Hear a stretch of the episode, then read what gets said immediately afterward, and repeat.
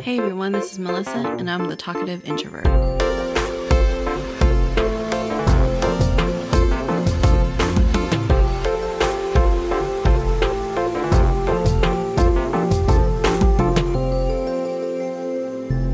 So, for today's episode, I am joined by DP Knudsen. Uh, he's the chief collaborator at Collaborator Creative. He's worked on some of the biggest brands such as Coca Cola, The Athlete's Foot, and ClosetMaid. He's also the creator host of the Nonfiction Brand podcast and author of Nonfiction Brand Discover, Craft, and Communicate the Completely True, Completely You brand you already are. So, thanks, DP, for joining me today. That's my pleasure. Thanks for having me on, Melissa. Yeah, so thanks. Thanks for joining me. I'm excited to talk to, to you and about your podcast and your book and pretty much whatever you want. well, great. Well, let let's fire away. Yeah. Well, first off, like I've been asking all my guests this question, and I think we talked about this when we met initially. Uh, but not gonna lie, I talked to a lot of people, so I don't always remember. Uh, but are you an introvert or an extrovert? or ambivert, somewhere in the middle? Well, I think I'm an introvert by nature and an ambivert by age and experience. And what I mean by that is back in the early, early days, I was both a, a combination of kind of a little bit of class clown, but also a quiet book reading. Uh, it's not all about me all the time, boy. And over time, I've been able to deal with that introversion to become a successful professional to the point where I'm a public speaker because I learned one thing about introversion. It's not about the way you are, it's about the way you think. And what I mean by that is I for the longest time when I discovered I was quote an introvert, it didn't make sense because I can turn it on and I can be as verbose and voluble as you would w- ever want to be and I didn't get it. It's like, what do you mean? I'm kind of that class clown side of me doesn't feel like that fits the introvert description. And somebody said to me, let me ask you this. Do you think before you talk or do you have to talk to think? And I went, hmm. well, I always think before I talk for the most part. Sometimes I, I'll step in on a landmine every now and then. But most of the time I will think before I talk. And they said, that's be- why you're an introvert, or that's how you're an introvert. Extroverts have to talk to think. And by the way, I can prove that because I've been married to an extrovert for 26 years. She has to talk out loud to think. And it drives me, the introvert, nearly insane because it takes you longer to say something than the brain can process it. So I already know the end of her sentence before she gets there. And I'll cut her off because I know what you're going to say. And let me tell you, just a little bit of marriage therapy there. Don't do that. It does never ever cut off an extrovert because they're getting to where you already are. It just takes them a little bit longer to get there. Yeah.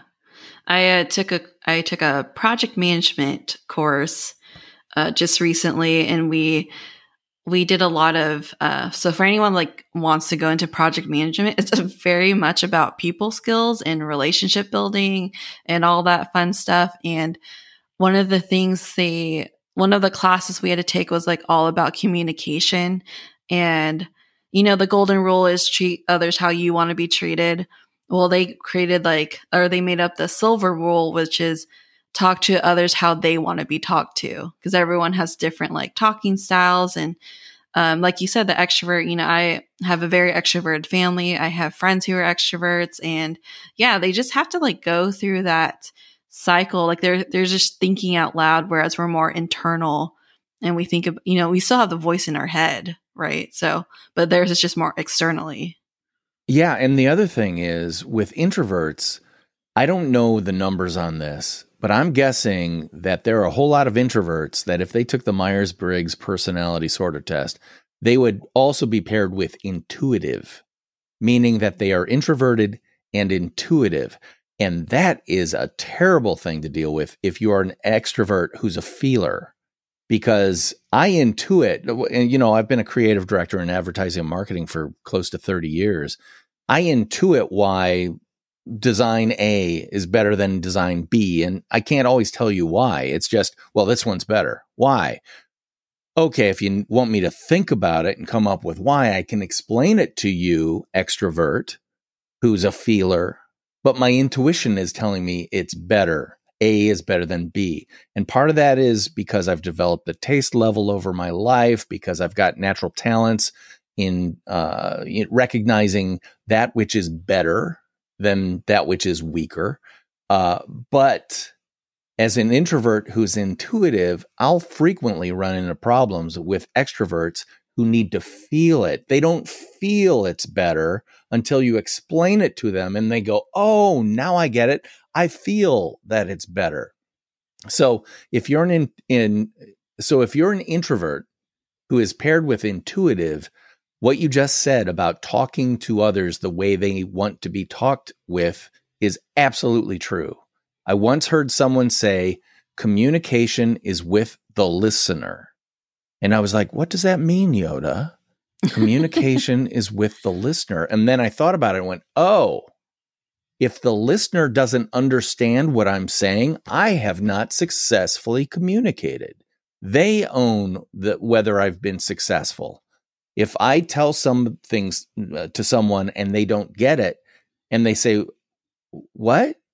It could be they can't hear me, which is a problem with introverts, right? Soft spoken people such as yourself, Melissa. You yeah. sometimes need to be louder, especially for people who might have some hearing problems. But a lot of times when people are saying what is they are actually saying, I don't understand what you said. So, what a lot of in- introverts who are intuitive say they just repeat exactly what they just said. Instead of saying, well, I need, I think it needs to be about two inches bigger. And they go, what?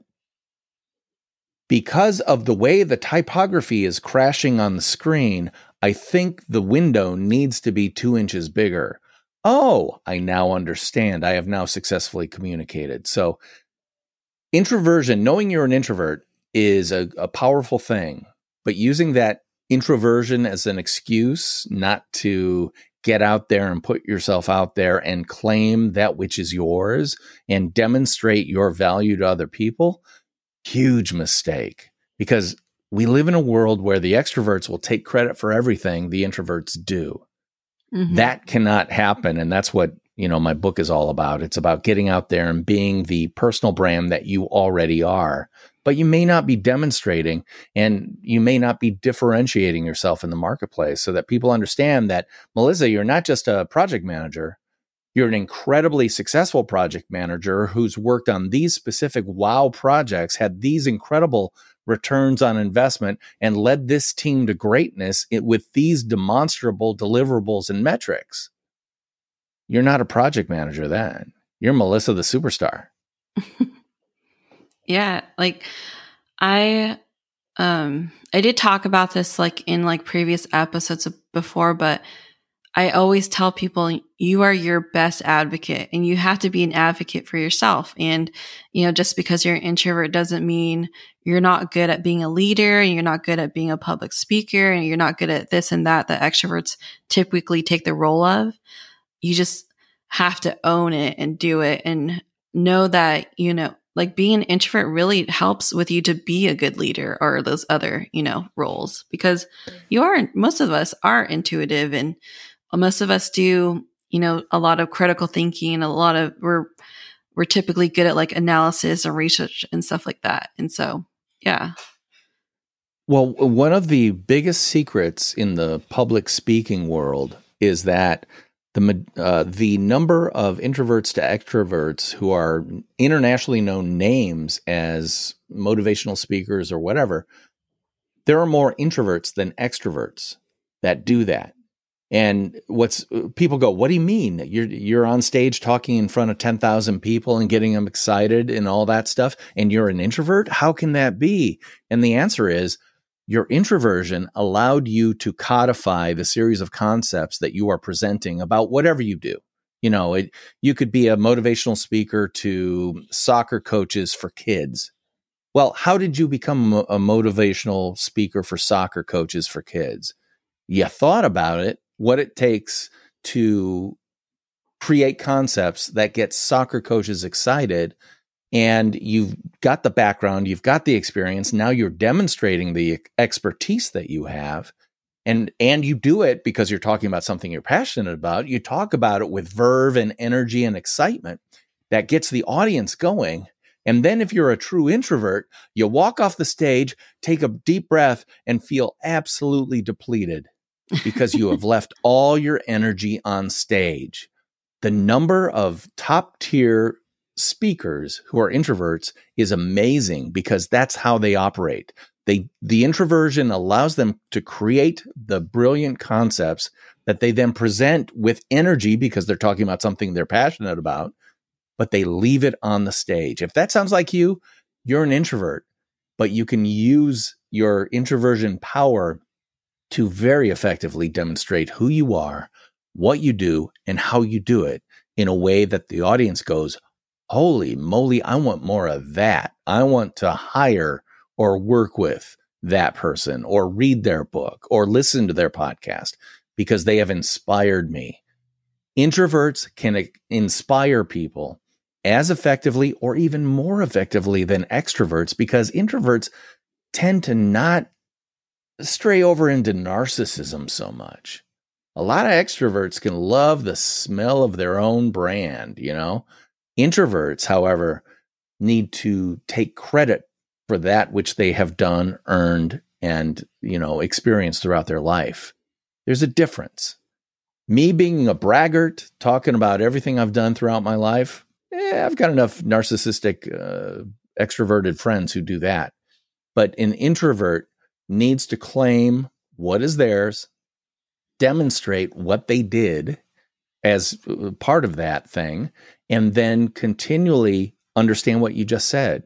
You've got to be your own advocate. You said you've got to be, uh, I would say you're your only advocate because in this world, there are far more people who will take credit for that which you've done than give credit for that which you do.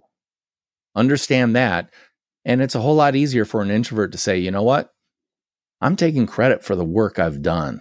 I'm standing up and I'm demonstrating exactly who I am, what I do, and how I do it. Yeah, and there's a there's actually a lot of introverts out there, and you know I've been doing a lot of these PodMatch, you know, guests uh, ha- or having PodMatch guests on, and a lot of them actually are introverts, and a lot of people who do podcasts, and I because I didn't really know the word until probably like college or like a little after college. Like I didn't even know that was a thing. I didn't know what what that was until um, I was doing interviews for people, and the owner. I used to work at a yogurt shop, and the owner asked uh, whether the person was an introvert or extrovert, and I thought that's a really weird question to ask. Like, why would like I didn't even know how to answer that because um, he really wanted an extrovert, you know, someone bubbly, because you're at a yoga shop, you have to keep it lighthearted, all that stuff. And I, I looked it up later and I was like, I am a hundred percent introvert. Does he not know that? like, like, I guess, cause you can, I mean, I guess you can fake it till you make it, but. Well, no, it's, uh, do not confuse extroversion with being presentable in a public setting. There are plenty of introverts who love to wear black and sit in the dark and read books and never engage with people. The old joke about me when I was in college was I'd be the guy at the party in the corner reading a book. Well, I was because the general, hey, what you doing, man, conversation was boring to me. Yeah. So I would seek something that would fill my bat uh, will fill my battery intellectually. Well, guess what happened when I did that? Other people would kind of gravitate over, especially if they see what you're doing and go, "Oh, I just read that. That's fantastic." And then all of a sudden you're talking with someone and if you're if you're both into it, all of a sudden the energy starts flowing and uh, you are extroverted about the concepts that you're reading about or your take on the book or you're asking questions about what they thought about this incident within the book or have you read their other books etc all of a sudden you realize oh introversion is again a way of thinking it doesn't have to be the way you act in life. A lot of the stuff that introverts are afraid of are learned behaviors. I'm the father of three daughters who hate to talk on a, the telephone. Yeah. They're, you know, they love to text all day long, but they hate the the idea of calling a doctor to make a, a checkup of, of an appointment is is like asking them to walk across hot coals and dive into a, a pool full of sharks. They mm-hmm. don't want to do it. And the answer is that they haven't had to do it, so they're afraid of doing it. It's it's like minor exposure therapy to get them and say, "Okay, you're going to sit with me. I'm going to call the doctor to make an appointment, and you're going to listen to me and then I'm handing the phone over to you, and you're going to negotiate the day and time of the appointment. Have we done this with our daughters? Why, yes, we have, because it's a learned behavior. Once you've done it once, it's not so scary. It may not be your favorite thing, it's not so scary. Another great example I'll ask you, Melissa, did your father or mother teach you how to shake someone's hand as you when you were growing up? Not Really? I mean, they taught us how to greet our family members and like friends properly, you know? Okay. So that's good. That's good. But there's a, a part of the social contract that is very, very simple. And that is how to shake someone's hand, how and when to shake someone's hand. If you have never physically put your hand in someone else's hand, you don't know how long to hold it. You don't know how hard you're supposed to squeeze. Do you squeeze it all or do you do that wet fish, a handshake uh, that so many women do? By the way, women, if you want to project power wherever you are, give a good firm handshake. And I'm not talking about squeezing their fingers or hurting them, but if you just give a good solid handshake, all of a sudden that's a social signal that says, I'm not afraid of you. I'm powerful. I have things of value to say and share. I'm here, I'm present, and I'm not afraid. All of this stuff goes back to the reptilian part of our brain. You know, mm-hmm. it's like, are you afraid of me? I can tell you're afraid of me. Guess what? You're afraid of me. I am now more powerful than you. That kind of reminds me of a. So I used to go to church when I uh, was living with my parents, and so after church, you would hand or shake everybody's hand afterwards. And that just reminded me, I just remembered this little, oh, she's not little. She's like my age, but she physically is very little and very shy and very soft spoken and didn't really talk much or like interact with a lot of people. And her sh- handshake, like I felt like I was going to break her every time I shook her hand. And she didn't like, she didn't really move. You just grabbed her hand and moved it for her. And so that just reminded me of that. Well, and, and, so much so that you remember it years later. I mean, let's face it. I, I hate to say that a weak handshake makes predators predators, but it kind of opens their uh, parts of their brain. They go, "Oh, I can roll right over you. I can claim mm-hmm. all the work you've ever done as my own, and you won't say a word. Why? Because you're this shy, timid little rabbit. If you give me a firm handshake, I'm going to go, "Oh, wait a minute. There's a uh, for those of us who are pay attention to such things, there was a meeting of I don't know the G8 or something like that, and uh, early on, Justin Trudeau, the Prime Minister of Canada, was going to a, a world meeting where he was going to meet President Donald Trump for the first time. His people had prepared him and said, "Listen, Trump is a hand squeezer." Meaning he will go in for the handshake, grab you by the knuckles and then squeeze hard. And it's a dominance move.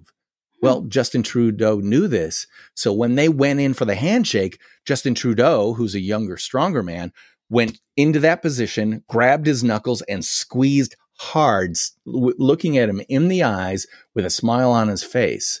And if you watch the footage, you can see Donald Trump recognize the dominance move start to grimace because it actually physically hurts. But his narcissism would not allow him to signal the Secret Service to come out and save him from this prime minister who's dominating him. It's incredibly interesting, but that goes back to like us living in trees you know mm-hmm. this is chimpanzee behavior writ large in you know our modern world but it's it's an example of how if you know how to do something even if you're an introvert, you can succeed in a place where it requires you to build networks, talk to people, assert yourself in the marketplace, and all that. Yeah, I agree. Like it's, I don't know, it's just like such a vivid flashback, but um, I I do even I don't want to admit it. I do think of like about like how like wow you're kind of I don't want to say weak. What's the right word for I don't know how to explain that feeling. I mean, you kind of explained it already when you meet someone who's like very timid and shy. I just want to lift them up, you know, give them more confidence and help them with that. Exactly. And what you would be doing is teaching behavior that can be learned. And that's the key. You can learn it. Introversion is a way of thinking, it's not an excuse for being. You don't have, you know, and let me tell you, uh, going back to the speakers who who are uh, I'm thinking of one specific speaker who is entertaining as, as can be on stage. Literally everybody in the audience, whether it's five people or 5,000 or 50,000, by the end of her speech, they're like, oh my God, I want to go out for coffee with you. I want to get a drink with you. I'd love to have dinner with you. You are so fun. I have seen that person come off stage, smile on their face. The second they're off away from the audience, they almost collapse.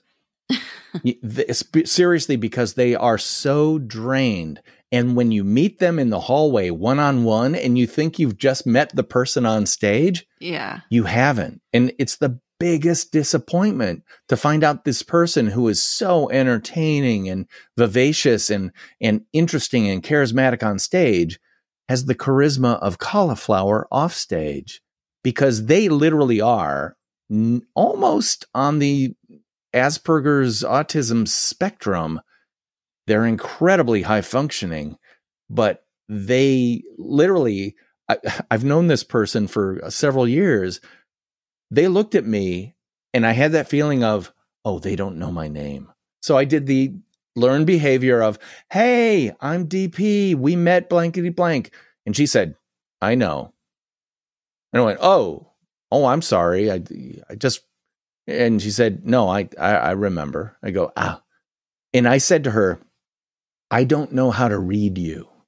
I don't know how to read your face, your demeanor, or anything.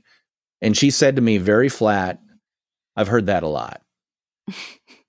so she has, she may be, maybe on the autism spectrum at a very high functioning place, but she has learned behaviors that have made her the incredible online or on stage presenter that she is.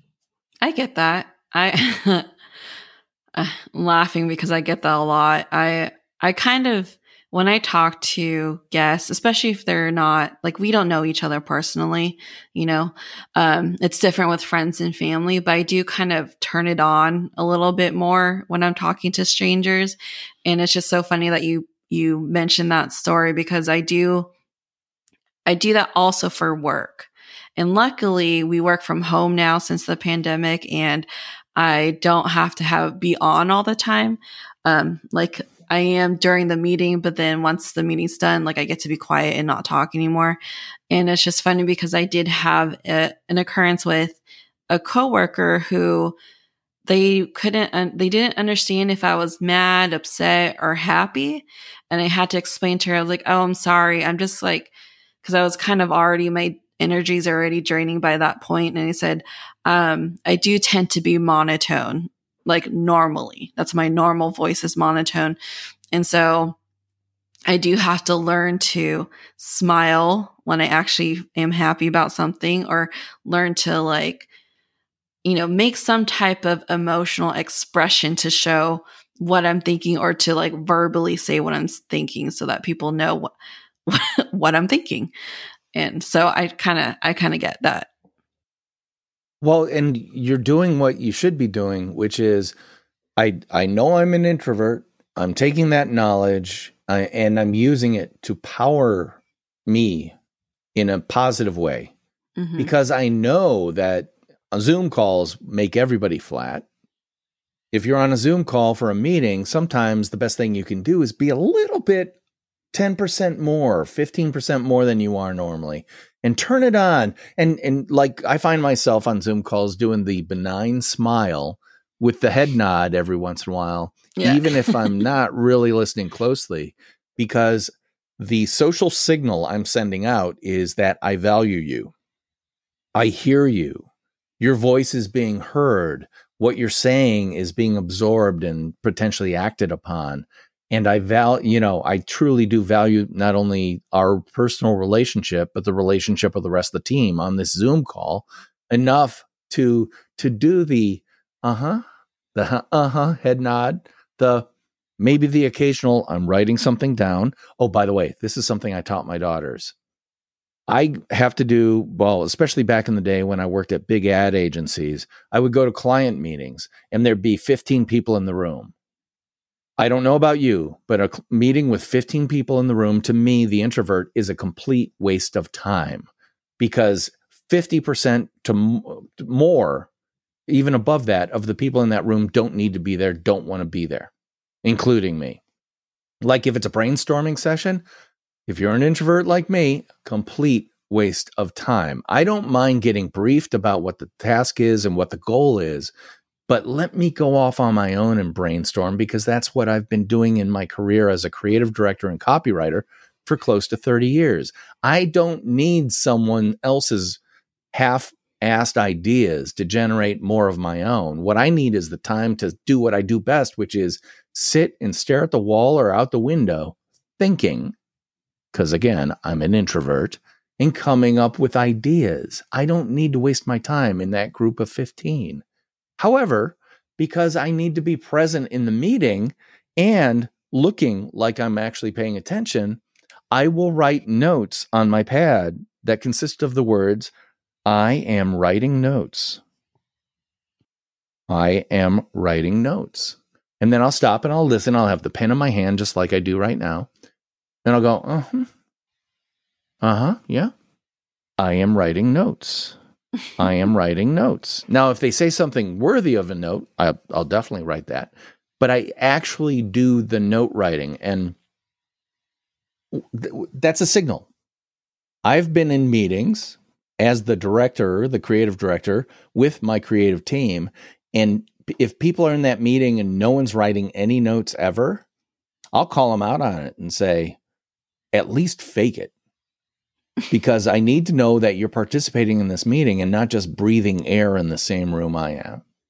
Yeah. So that's a that's a learned technique too.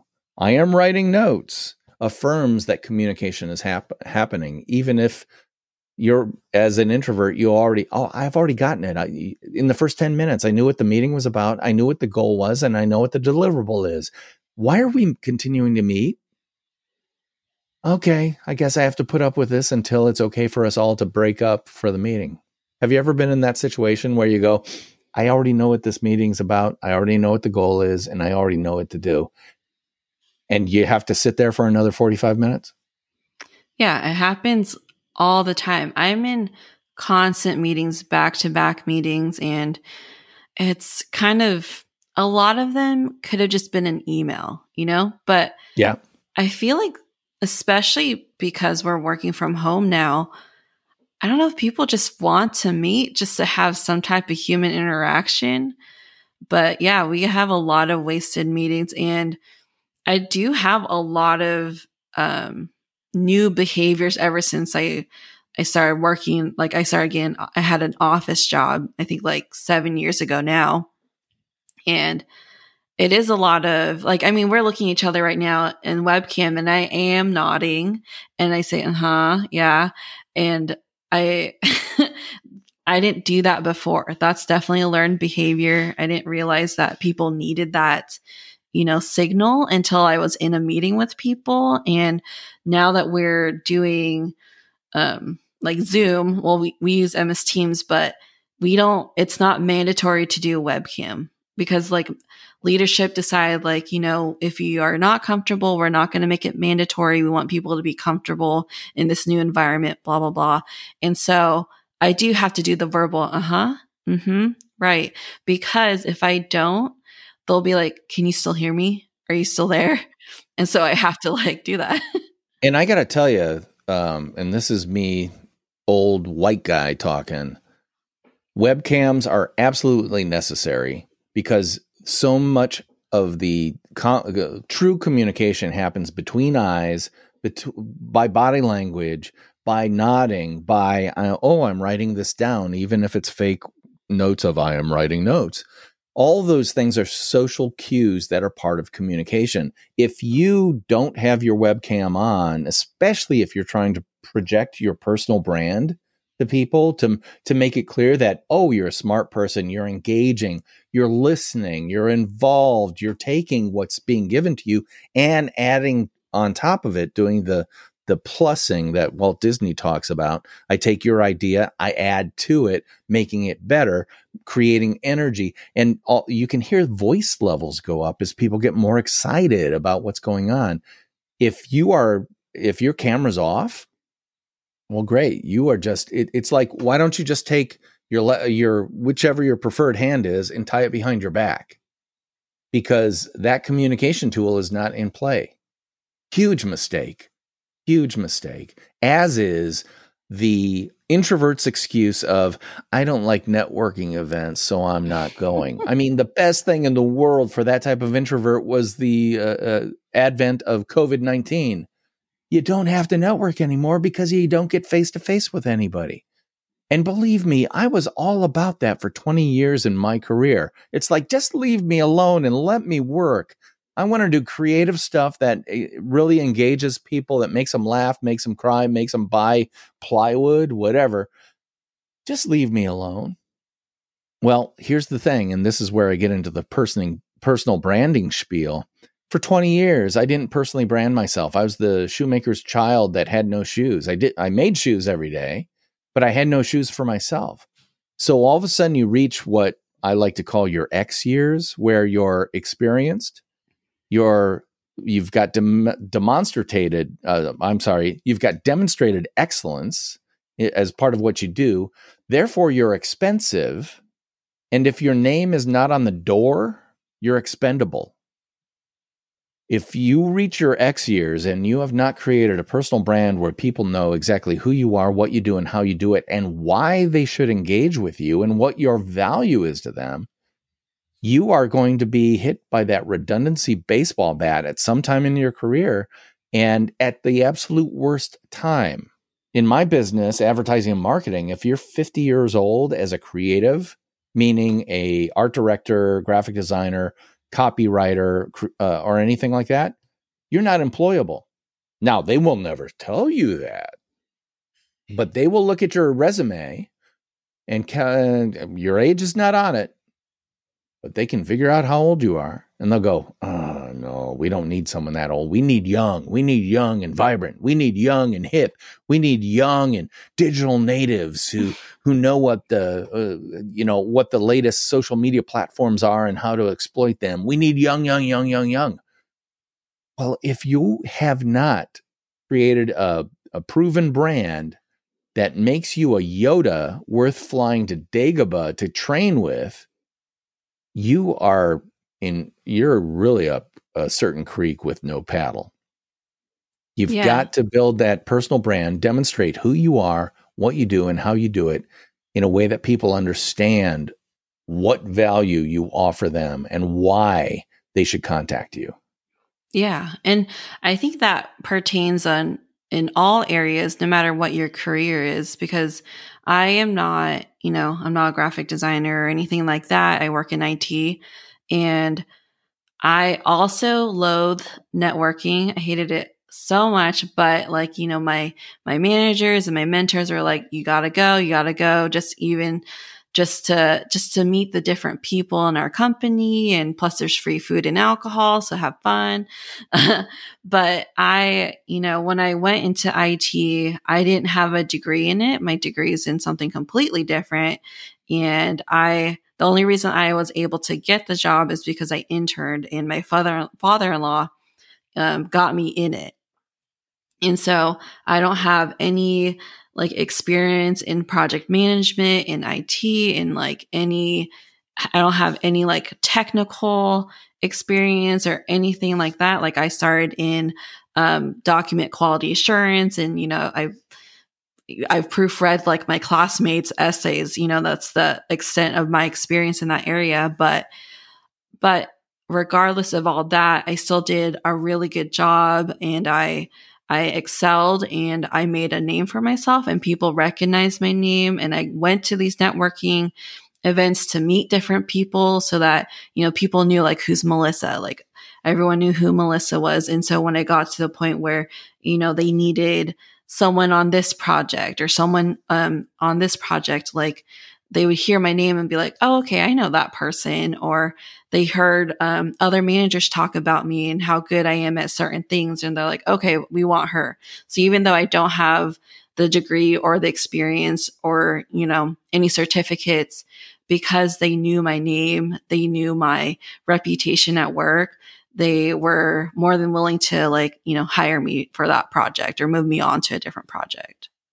Well, and this is uh, what you said is exactly right. This is where I want to talk about the difference between brand and reputation. Reputation is something I hold about you. I understand what your reputation is based on what I've heard from other people and what you've demonstrated to me. A brand is what I demonstrate in the marketplace about myself so that people will say, Who's that DP guy? Oh, he wrote that book, Nonfiction Brand. Oh, yeah, he's a copywriter. Oh, yeah, he, he's a creative director. He's got that podcast. All of those things are brand oriented things. And you'll notice my book is the title of my podcast. My book has a picture of me on the front cover, not buried somewhere on the back. Not because I'm some type of narcissist. Well, don't talk to previous girlfriends, but but it because I need to demonstrate what I look like.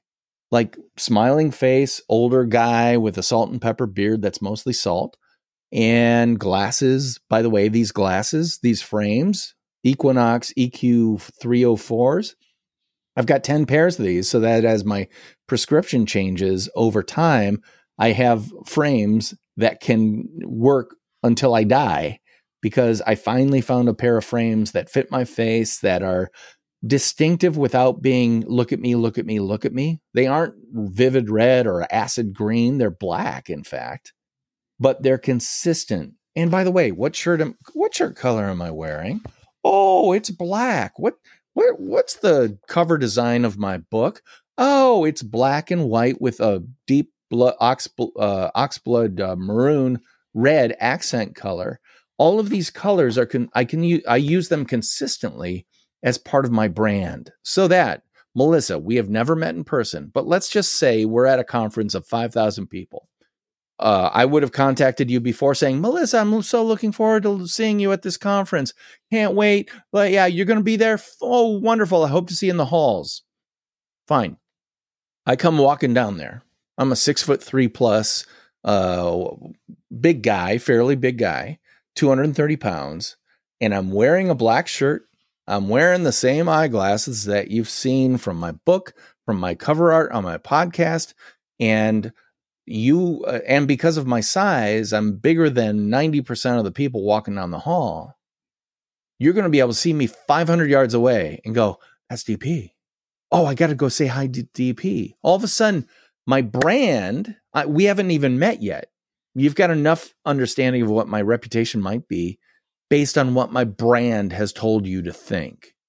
I like to say brands say cultures do when it comes to businesses, but it's also true brands say what reputations think. Mm, okay. At least until I do something to ruin that reputation personally.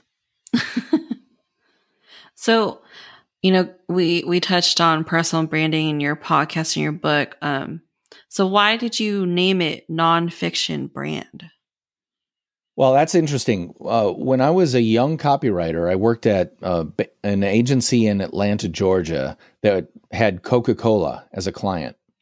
And uh, I learned very early on when I'm writing, you know, print ads or billboards or radio scripts for Coca Cola that when I went to present to the clients at Coca Cola, they were going to ask me without fail three things. How does this say authenticity, refreshment, and sociability? And I'm like, well, what does that mean? Authenticity, refreshment, sociability. These were the three pillars of the Coca Cola brand at the time. So, okay, that's great. I know that. But I need to know a little bit more. And one day I got a creative brief that said, write some stuff. In the copy points part, which is the part I cared about because I was a copywriter, it said, write some stuff. And I'm like, what do you mean, write some stuff? What is this? Is it a retail ad? Is it a buy one, get one free? Is it a supplies limited? Is it a, an event that we're inviting you to? Is it a new product we're launching? What do you want me to say? And I, so I take that creative brief to the person who wrote it and I said, what is this? And then I said something that stuck in my head for the, for probably 15 years. I said, I am not a fiction writer. And what does that mean? Well, I can write bad fiction that no one wants to read. So it's not that I can't write fiction. It's that when it comes to advertising and marketing, I am not a fiction writer. I will not tell a lie. I don't mind polishing stuff or spinning it as much as I can to make it work for the client.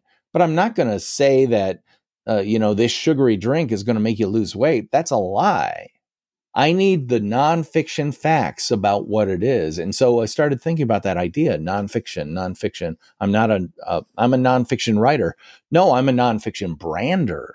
Well, what's a nonfiction brand? A nonfiction brand is based completely on who you are, what you do, and how you do it, what your value is to other people, and why they should engage with you.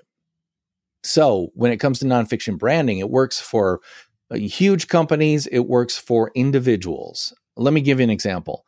Uh, a realtor, a real estate professional, hired me to help them with their brand because they understood one thing very important.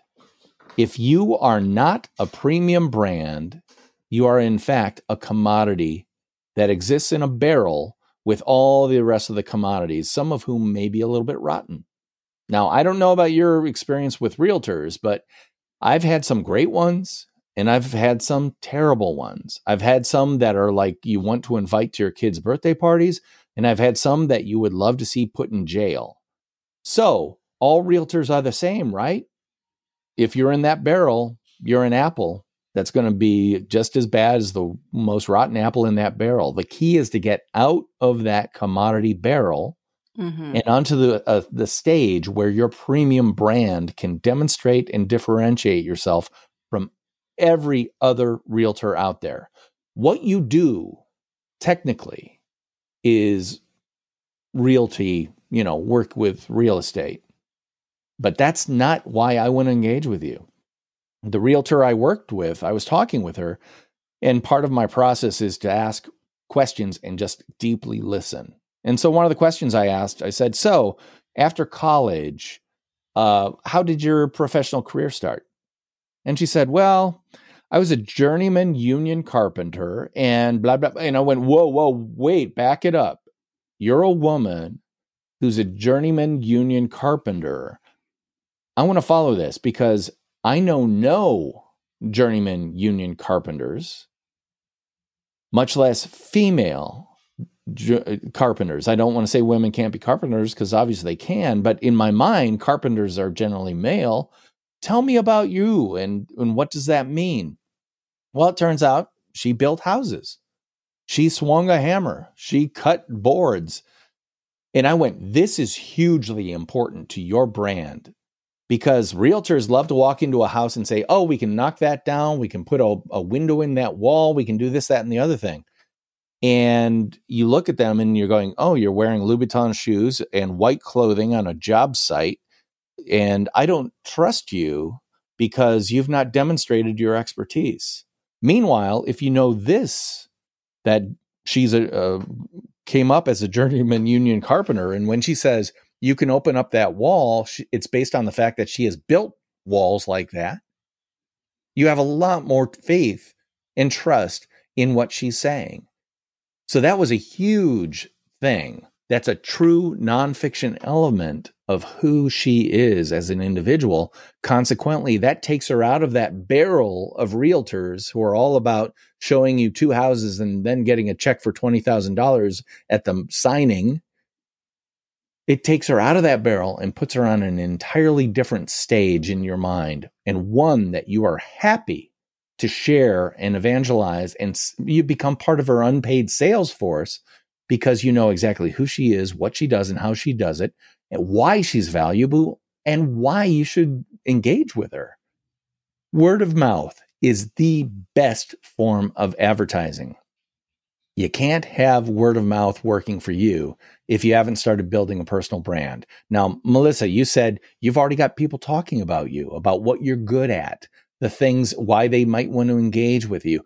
You've been building your personal brand and you didn't even know it because you didn't have that framework in your mind. You've been doing it osmotically or organically. What if you put a little bit of time into it and did it purposefully? And by the way, you already are. You have a podcast called The Talkative Introvert. Huh, that's an interesting dichotomy there. Talkative and introvert. Interesting. I want to learn more. Now, based on the name of your podcast, I'm going to guess that you're probably an introvert. That's interesting. All do you see what you've already done? Yeah. You your brand has given you a reputation in my mind before I even met you. So that when PodMatch served up your podcast as a potential match for me as a guest, I'm like, oh, I'm all about this. I do two seconds of research on you, go to your website for the podcast and see, go to the About Me page. And it says, I'm actually an INTJ A. I'm like, oh my God, you're my people. Because I'm an I, I'm I'm an INTJ who's now an INTP because of okay. my age and experience. The J turned to P, but that doesn't mean that we aren't totally the same person or that we don't we have the same engine in our yeah. chassis, if you will. Yeah. And I, obviously, I can turn it. I can turn my engine loud. I can, you know, I don't have a muffler on my engine. But eh, do you see what happened? I was attracted to you by that which you were demonstrating in two words as the title of your podcast talkative introvert. Oh, tell me more.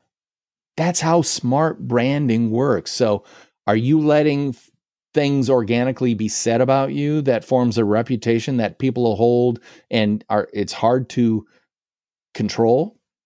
Or are you developing a purposeful brand that gets the messages and the demonstrations of who you are, what you do, and how you do it out there in a way that people go, I think I want to talk to her, at least meet her. Let's just meet her. Yeah. I was surprised how because for me, when I started the podcast, I mean, it still is a hobby. I like doing it. I love talking. I love talking to people. And sometimes I like just talking by myself to an invisible audience. And I just, when I created the name, it was just like, oh, that's witty, you know, like, oh, funny me. like it just i just thought it was funny because you know you don't think about an introvert as being talkative but i am talkative and i can talk a lot if it's a subject i am passionate about or care about or you know am interested about. And when i did started PodMatch and started getting uh you know matches i did ask some people like you know like why why do you want to be on my podcast specifically? Like i know there's some people who are just reaching out to literally everybody they match with. Like there are people who are just just want to be on as much podcast as they can be, which is, you know, I get it. You're trying to spread your message and get out there. So that's very important to those people. But some people were like, well, honestly, it's it's the title of your podcast because they're like, I love podcasts. I'm an introvert too. I like talking too, but they don't like talking like you know, small talk or like in large parties where you can barely hear the person and they're just asking you like, Hey, what's up? Or like, what are you doing there? Or like, how do you know so and so? Like, it's not very, it's not always like interesting. It can become interesting, I guess, but having this one on one and doing like um, having this conversation. It's just so much more energizing than trying to like talk to a million people or network or anything like that. You know what? I, I use the word nutrition to describe what you're talking about. Nutrition. The conversation we're having right now is nutritious for both of us. I'm learning from you, you're learning from me. That's I'm a lifelong learner learner. If you ask me what's the most important thing in your life, it would be well, obviously my family, but when it comes to activity, it's like I I have to learn. The stuff I watch on TV teaches me stuff, even if it's a fictitious drama. I learn something and or I, I develop more sensitivity. The the intuitive side of myself is fed. All of these things. It's nutritious. A bland conversation about the weather, boring. A conversation with a meteorologist about how tornadoes form, incredibly nutritious. I'll talk to that meteorologist all day long. And I don't know about you, but I've literally when I've had the proverbial uh, conversation with someone, I met someone, I remember this vividly. I said, So, you know, so what do you do? And he said, Well, actually, I'm a diamond merchant. I went, Oh my God. So uh, tell me about that because I understand that diamonds have uh, basically De Beers has cornered the market on diamonds. And if all the diamonds in the world were released right now, they would have the value of a dollar of a carat. And he goes, Yes, that's actually true. They actually have and we had this conversation that went on forever. I know nothing about diamonds, but I had this incredibly interesting conversation with someone because of the nutrition I was receiving and he was receiving in the form of my questions, my enthusiasm, my interest. Because let's face it, if you're talking, if you're watching a football game with some friends and they say, So what do you do? I sell diamonds. Oh, okay. Crickets. No one cares about that, right? if you find someone who gets something that you're interested in or is interested in it like you are, let's say it's Japanese anime. My daughters are into one of my daughters is a cosplayer who does Japanese anime and stuff like that. She's basically doesn't talk to anybody. But boy, you talk to her about that, watch out because the tsunami of words are coming out. And the conversation would be interesting on both sides because it's about a transfer of nutrition between two people who are interested in the same thing. Yeah, that reminded me of someone I interviewed not that long ago. They were saying how they love uh I don't think this made it onto the episode, but they said, I love the questions that you ask. And I was like, okay, thank you. Cause no one's like said that to me before. And they said, I love the questions that you ask because it seems like you genuinely actually want to have a conversation and you're actually interested in what they have to say where versus somebody who because they made an example of somebody they also matched with and they kind of just had like had a list of questions on a word document. And so they would ask the first question they would talk about it and then go to the next question. It wasn't that easy flow like back and forth and it just it just sounded like they wanted to get their questions like you know go through other questions and get them over with. Because they weren't listening. Mm-hmm. they had a mm-hmm. podcast. They needed words to fill their podcast. They didn't care what the words were. Yeah. You know i don't know if uh, if you've ever watched a tv interview with somebody on one of the major broadcast stations but there are interviewers who when they hear the piece of gold they grab that piece of gold and they throw the rest of the con- the the questions they may have on their list. You got to have maybe have a question in mind that you want to ask. But good interviewers don't have a list of questions. They listen and then grab those grains of gold and follow that vein of gold wherever it goes. You know, if someone said, "Well, you know, uh, it was about three years after I killed my first wife. I got my first film job." Blah blah blah blah. If it went on to talk about the film job, and didn't talk about you murdered your first wife? What? As an audience member, you'd go, Were you even listening? Because I, I, I, would follow that story more than I would them talking about whatever the film film they're in now. You know, I do the same thing. Like uh, listeners, you don't know this, but I'm telling you, Melissa did not send me a list of questions before we got on the horn and started talking. I love that because it forces me to be on my game. It forces me to listen and it forces me to try to uh, not only give value but pull value out of Melissa. And I think you're doing a, a absolute great job because you're demonstrating unknowingly everything I wrote about in my book. Oh. well, thank you. I I did at the start when I because I'm used to talking to friends and family. We don't, you know, prep for it. Like if there's a certain subject we want to talk on, we'll research that subject, but that's it, you know? And so when I did first start, I did like come up with a diff- a bunch of different questions and I prepped myself and I, I don't do this anymore because it's, I don't know why I did this at the beginning, but it kind of stressed me out because I'm thinking, okay, like, you know, like what kind of responses would they have and how should I respond to their response? But at that point, it's kind of ridiculous because you're trying to predict the future. And at some point, um, I still prep just in case because there are some people I've talked to, unfortunately, who aren't very good at the back and forth. So I kind of have to go through the questions and, um, but that's pretty rare. But I do find out that like if it's a good conversation, there's a good dynamic or the the subject is interesting, I end up not even looking at my document. Because I did talk to someone recently who asked for questions ahead of time, which is fine. Like, I'll do that. And I did give it to her. But we ended up not even really using it because we were just having a conversation. Uh, but I do understand, like, some people, they like to be prepared beforehand. Well, life is, uh, you can prepare for life eh, to a certain degree.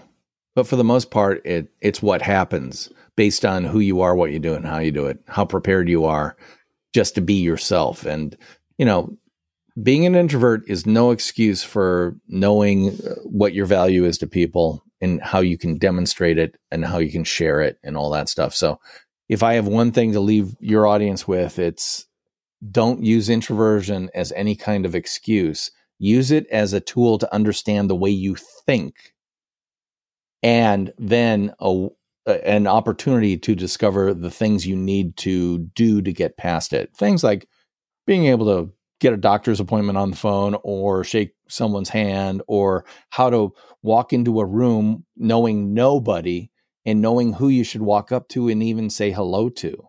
The pro tip there always look for C shapes, not O's.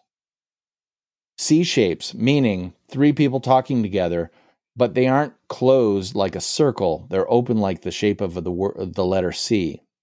If they are open, that means they're open to someone walking up and saying, "Hi, my name is," or whatever, blah blah blah blah blah. If it's closed, don't even try to open that circle. They don't want that circle to be opened. That that'd be another one of those tips and tricks you need to learn, and you need to learn by doing. So get off your butt and especially now that things have reopened after covid get back in front of people because i don't know about you. I've had multiple jobs throughout my career. I can't tell you how many of them were based on recommendations by people who knew me. You know i, I have been placed let's see i've worked at 10 different agencies over my career i think i was placed by a headhunter at two of them the other eight were word of mouth from f- trusted friends and acquaintances who recommended me or recommended the, the place to me. That says everything right there. Yeah, definitely. I went through the same thing. They, I think most of my jobs, if not all of them, were a recommendation or, yeah, word, word of mouth. But yeah, well, on that note, it might be this could be a good time to to end. But before we end it, um, do you want to share like how people can find you, where they can find your book? Yeah. Okay. So my book, nonfiction brand, discover, craft, and communicate the completely true, completely you brand you already are, is available in the warehouse of a certain man named Bezos. It's available on Amazon.com. Just about every version, you know, all around the world. Just look up nonfiction brand and the word Knudten, K N U D as in David, T as in Tom, E as in Edward, N as in nothing, my last name, and you'll be able to find it there. The nonfiction brand podcast is out there in the world as well. I just recently took a little bit of a hiatus. Once I got to 200 episodes every week, close to four years, I was like, I need a little time off. Who's that? Oh, Um, I, I took a little hiatus after those episodes, uh, and I'm just restarting it up. So uh, you can go wherever you find find podcasts for free and just look up the nonfiction brand podcast, and you will see the same image that is on the cover of my book, the smiling face of this guy, DP Knudten. And I would love for you to check that out.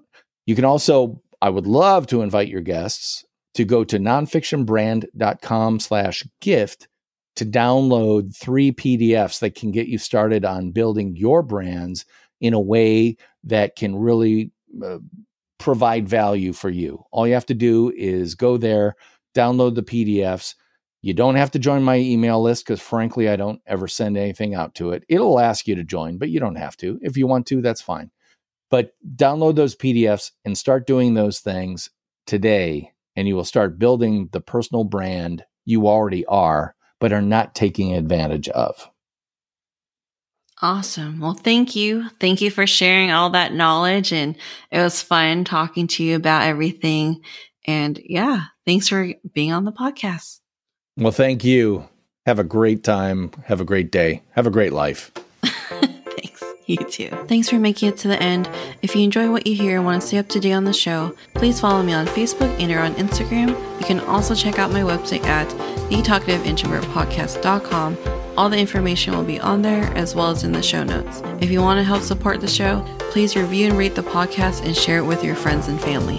Thanks so much, and I'll talk to you guys in the next episode.